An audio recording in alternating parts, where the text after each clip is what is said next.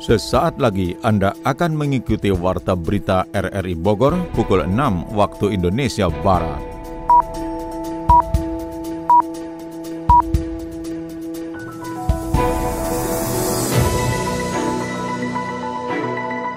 Sesaat lagi Anda akan mengikuti Warta Berita R R I Bogor pukul enam waktu Indonesia Barat. Selamat pagi, saudara, kita kembali bersua lewat Warta Berita Senin delapan belas Desember dua ribu dua puluh tiga. Siaran ini juga dapat Anda dengarkan melalui audio streaming R R I Digital dan turut disiarkan Radio Tegar Beriman Kabupaten Bogor.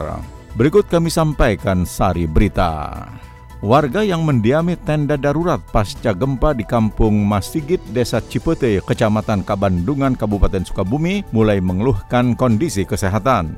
Bawaslu Kota Bogor menemukan dugaan pidana pemilu kampanye. Bersama saya Muhlis Abdillah, inilah Warta Berita selengkapnya.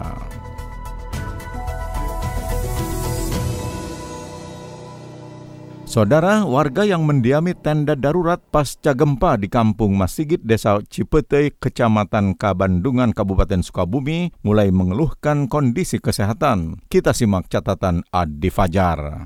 Warga pengungsi di Kampung Masigit, Desa Cipete, Kecamatan Kabandungan, Kabupaten Sukabumi, mulai mengeluhkan kondisi kesehatan. Pasca gempa bumi yang terjadi di kawasan Gunung Salak pada delapan Desember dua ribu dua puluh tiga, mereka pun mengungsi di tenda darurat. Suci, salah seorang pengungsi, menceritakan banyak warga yang mulai terserang penyakit flu, batuk, diare, hingga gatal-gatal. Ia berharap pemerintah segera mengambil tindakan cepat untuk menangani kesehatan warga dan memberikan kepastian terkait perbaikan rumah mereka yang saat ini kondisinya rusak dan tidak layak huni. Udah mulai pada gatal-gatal, batuk pilek, menyiang seperti anak kecil, diare, muntah-muntah kalau anak kecil. Karena mungkin cuacanya kalau malam dingin. Dingin banget kalau malam, kalau siang kan panas banget. Keinginan keluarga ke pemerintah, pengen di, segera ada keputusan, dibuatin rumah yang layak ditinggalin, di tempat yang aman. Kepengennya kayak begitu, nggak seperti sekarang kan di sini lama-lama kasihan anak-anak juga, sekolah terganggu. Sementara itu, Wakil Bupati Sukabumi Iyos Somantri telah berkoordinasi dengan B M K G dan B P B D terkait upaya penanganan lanjutan dari musibah gempa bumi yang berdampak kepada warganya. Ia pun tengah menunggu hasil rekomendasi dari Pusat Vulkanologi Mitigasi Bencana Geologi atau P V M B G terkait apakah warga terdampak disarankan untuk relokasi atau hanya memperbaiki rumah yang rusak saja. Pertama, kita akan koordinasi dengan B M K G, alhamdulillah sudah. Akan melihat, mengecek uh, perkembangan di lapangan karena ini uh, terus-terusan gempanya mungkin dalam satu hari atau beberapa kali lagi. Yang pertama, kemudian yang kedua akan uh, melihat uh, untuk uh, kemungkinan relokasi atau tidak. Ya. Yang tiga belas K K yang terdampak ini, ya, uh, setelah nanti ada kajian dari B M K G, ketika harus relokasi ya kita akan cari tempat untuk relokasi. Kemudian diusulkan untuk segera dibangunkan dengan B N P B. Mengenai penanganan kesehatan masyarakat, Iyos telah meminta petugas kesehatan untuk mengecek keluhan warga yang sakit. Sementara Pemkab Sukabumi juga telah memberikan bantuan logistik bagi warga terdampak yang didistribusikan melalui aparat desa setempat. Kita upayakan bahwa kesehatan harus hadir, harus membantu kita, melalui teman-teman kita. Kemudian juga nanti eh, Pak Kades untuk memfasilitasi agar uh, ketika uh, tempat yang dihuninya kurang bagus, ya kita cari tempat, bahkan nanti kalau mungkin bisa geser ke rumah saudara atau rumah tetangga atau hunian sementara kita ke depan. Kita berikan bantuan Pemda melalui B P B D dan Dinsos ya. Kemudian nanti dikelola oleh Pak Kades untuk disalurkan ke masing-masing uh, yang terdampak. Gempa bumi yang terjadi pada delapan dan empat belas Desember dua ribu dua puluh tiga berdampak terhadap lima desa di Kecamatan Kabandungan. Ratusan rumah pun dilaporkan mengalami rusak ringan, sedang hingga berat akibat bencana gempa tersebut. Bawaslu Kota Bogor menemukan dugaan pidana pemilu kampanye, seperti dilaporkan Sony Agung Saputra. Bawaslu Kota Bogor melakukan penanganan terhadap dugaan pelanggaran pemilu saat kampanye legislatif salah seorang caleg partai politik peserta pemilu dua ribu dua puluh empat. Komisioner Bawaslu Kota Bogor Anto Siburian menjelaskan dalam kampanye di kawasan Bogor Tengah Kota Bogor, seorang caleg kedapatan membagi-bagikan uang dan bingkisan dengan uang pecahan dua puluh lima ribu rupiah. Tindakan tersebut tidak dibenarkan berdasarkan aturan, sehingga pihaknya akan mengkaji semua aspek karena bisa masuk dalam pelanggaran pidana pemilu. Jadi sudah kami terima laporan hasil pengawasan dari Panwaslu Bogor Tengah dan itu sudah masuk temuan. Nah, dugaan pelanggarannya dugaan pelanggaran tindak pidana pemilu. Nah, di sini barang bukti sudah masuk, itu berupa sembako dan uang dua puluh lima ribu rupiah. Ada amplopnya, ada foto calegnya, dan itu saat waktu kampanye dibagi-bagikan. Itulah hasil pengawasan yang sudah kita terima. Nanti kita akan langsung bahasan di dalam Sentra Gakumdu. Sentra Gakumdu itu adalah unsur-unsurnya ada Bawaslu, ada kepolisian, dan juga ada kejaksaan. Nah, itulah sejauh ini. Begitu, Mas. Untuk itu pihaknya juga akan melakukan koordinasi dengan Sentra Gakumdu untuk bisa melihat dan mengkaji semua dugaan pelanggaran dari berbagai sektor sehingga dapat memutuskan dengan seadil-adilnya. Deputi Bidang Logistik dan Peralatan B N P B Lili Kurniawan menilai masyarakat sangat berperan penting dalam penanganan bencana sehingga pihaknya berupaya untuk memperkuat edukasi mengenai penanggulangan bencana.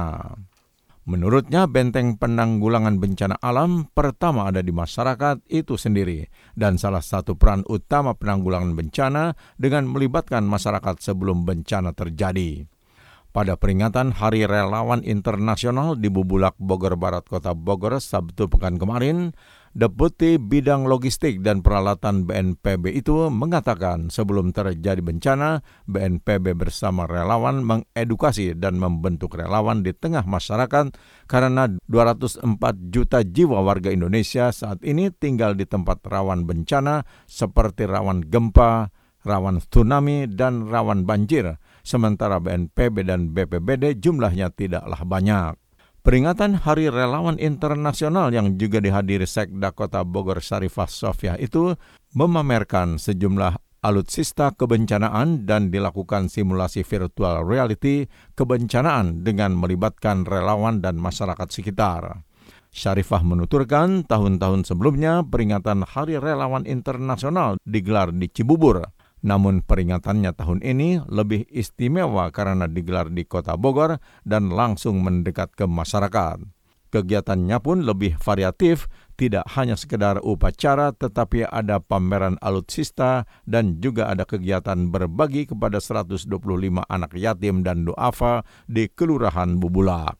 B N P B dan para relawan juga memberikan bantuan berupa makanan bergizi kepada anak-anak stunting dan para pelajar di Kota Bogor.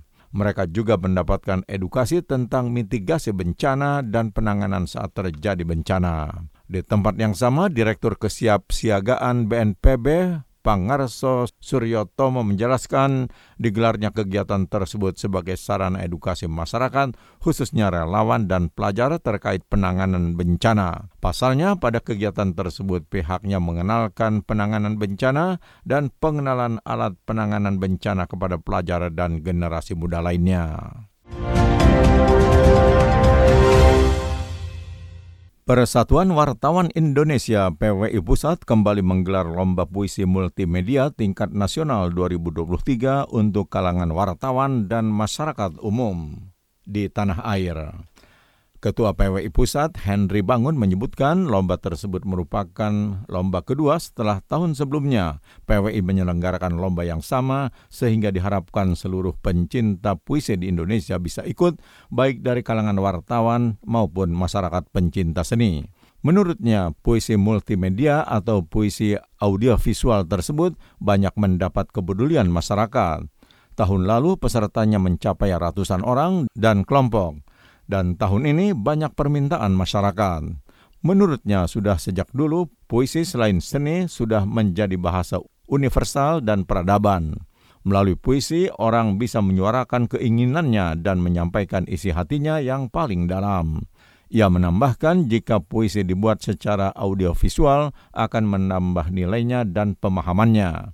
Sementara itu, Ketua Komisi Anugerah P W I Deni Kurnia mengatakan lomba puisi multimedia tersebut boleh diikuti secara perorangan dan kelompok yang setiap kelompok maksimal tiga orang. Lomba tidak dipungut biaya apapun dan caranya cukup mudah, peserta hanya membacakan dan memproduksi puisi dengan konsep audiovisual atau video dengan batas waktu pengiriman video hasil karya hingga dua puluh lima Desember mendatang. Mira, Kamu lagi lihat apa sih? Kok serius banget? Ini lihat artikel tentang pemilu dua ribu dua puluh empat. Pemilu? Tapi masih tahun depan kok. Emang sepenting itu ya? Ih, gak ngerti amat sih. Walaupun kita pemilih pemula, tetapi harus jadi pemilih yang cerdas. Jadi pemilih cerdas itu gimana sih? Anti golput. Terus sebelum memilih, kita harus cari tahu informasi rekam jejak para kandidat dan aktif mengikuti perkembangan soal pemilu. Gaskeun! Walau sebagai pemilih pemula, peran kita sama seperti pemilih lainnya. Satu suara bisa menentukan nasib seluruh bangsa Indonesia lima tahun mendatang, Zi. Aku siap jadi pemilih cerdas. Gerakan Cerdas Memilih R R I menuju pemilih cerdas.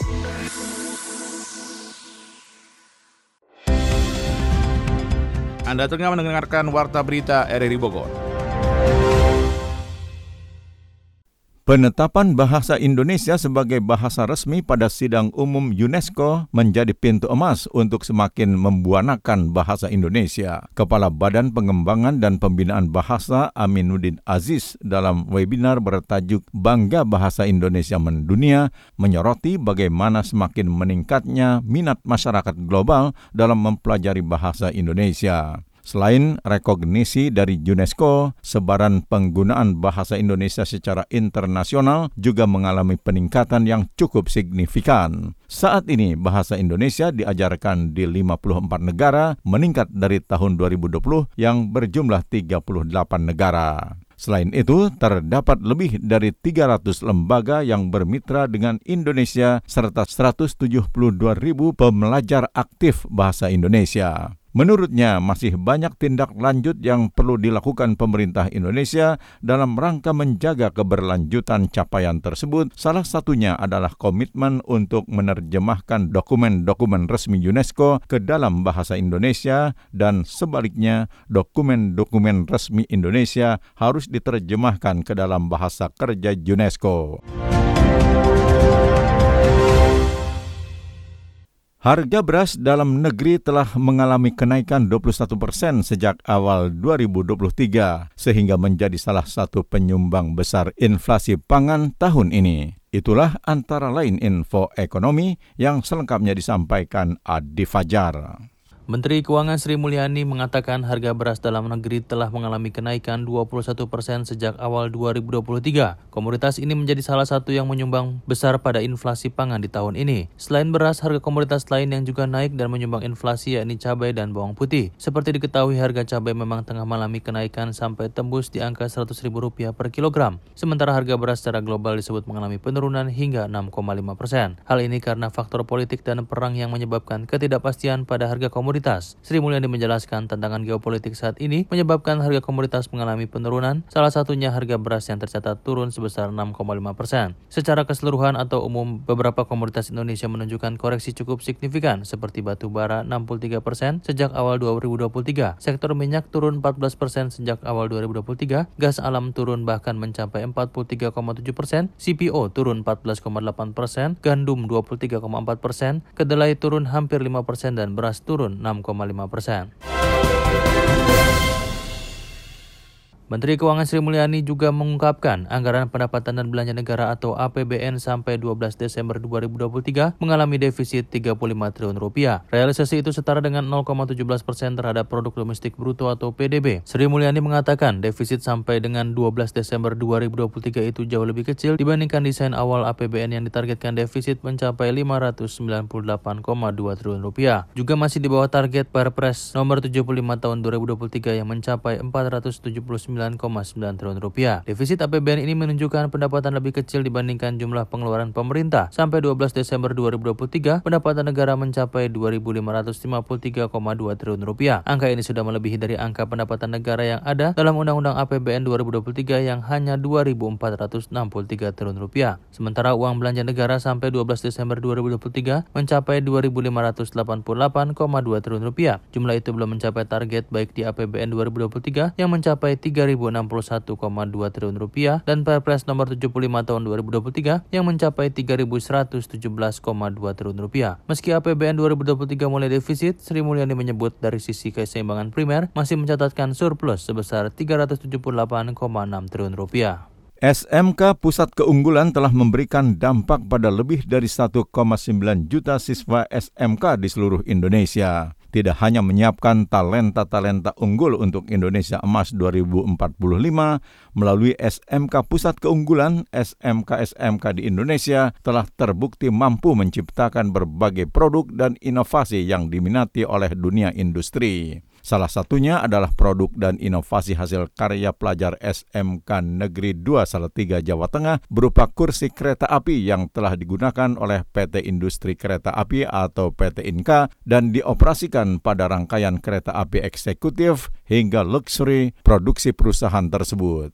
Guru S M K N dua Salatiga Sartono menyebutkan pihaknya sudah membuat dua tipe kursi kereta untuk kelas eksekutif. Untuk tipe yang terbaru sudah dipasang di gerbong kereta Taksaka yang beberapa waktu lalu diuji coba. Sartono menambahkan pembuatan kursi kereta api untuk kelas eksekutif model terbaru hampir seratus persen merupakan karya bangsa sendiri, mulai dari rancang bangun atau desain, material yang digunakan hingga pengerjaan yang dilakukan murni anak-anak S M K.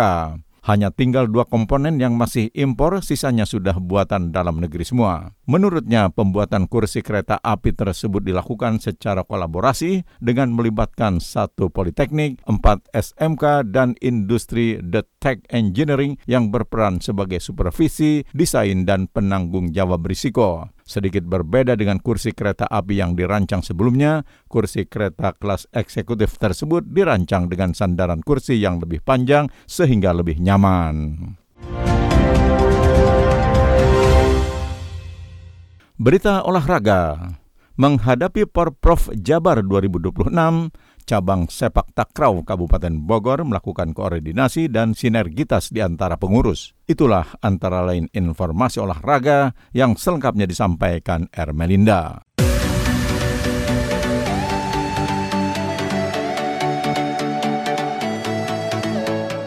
Demi meningkatkan prestasi keolahragaan diperlukan koordinasi sinergitas di antara pengurusnya mulai dari atas hingga ke level paling bawah. Hal tersebut dikatakan Ketua Pengurus Cabang Persatuan Sepak Takraw Indonesia P S T I Kabupaten Bogor Didi Furkon. Menurutnya walau dalam perhelatan Porprov dua ribu dua puluh dua lalu tim binaannya belum bisa memberikan prestasi terbaiknya, namun dirinya optimis ke depan khususnya dalam menata Porprov dua ribu dua puluh enam timnya akan mampu memberikan hasil yang terbaik. Apalagi penyelenggaraannya akan dilakukan di Kota Bogor. Dijelaskan Didi saat ini seluruh atlet binaan yang merupakan asli atlet Kabupaten Bogor sehingga dengan pembinaan yang baik tentunya menjadi sebuah aset yang luar biasa. Asalkan tadi pembinaan, skill ditambah, suplemennya ada gitu.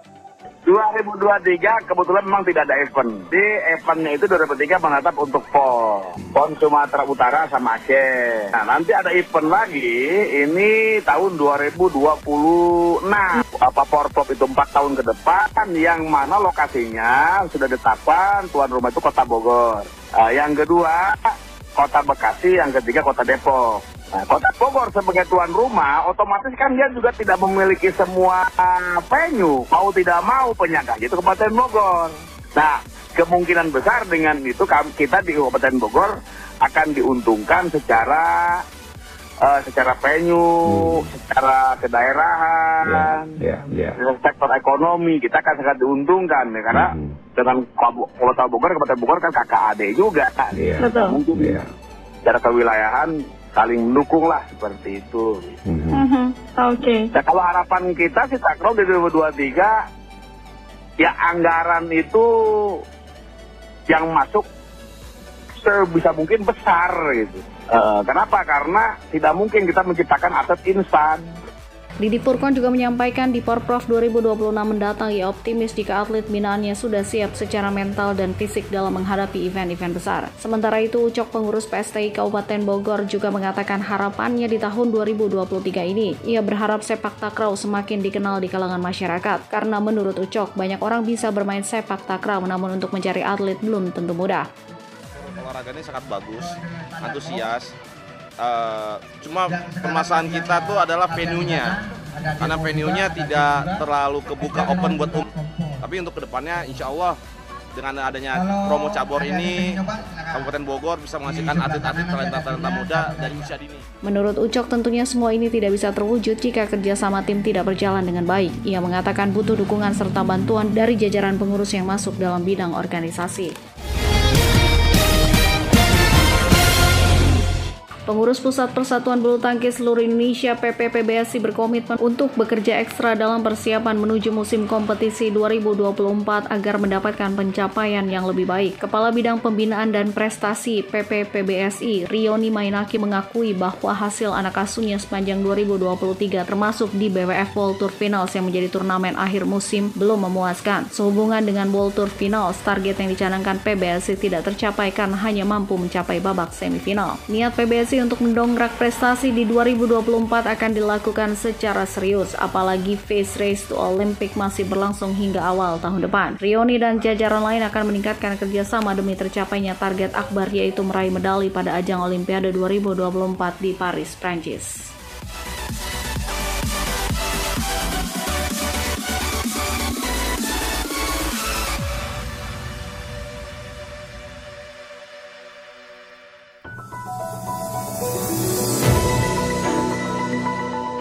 Saudara, informasi olahraga tadi sekaligus menutup perjumpaan kita lewat Warta Berita R R I Bogor pagi ini. Sekali lagi kami sampaikan sari berita. Warga yang mendiami tenda darurat pasca gempa di Kampung Masigit, Desa Cipete, Kecamatan Kabandungan, Kabupaten Sukabumi mulai mengeluhkan kondisi kesehatan. Bawaslu Kota Bogor menemukan dugaan pidana pemilu kampanye.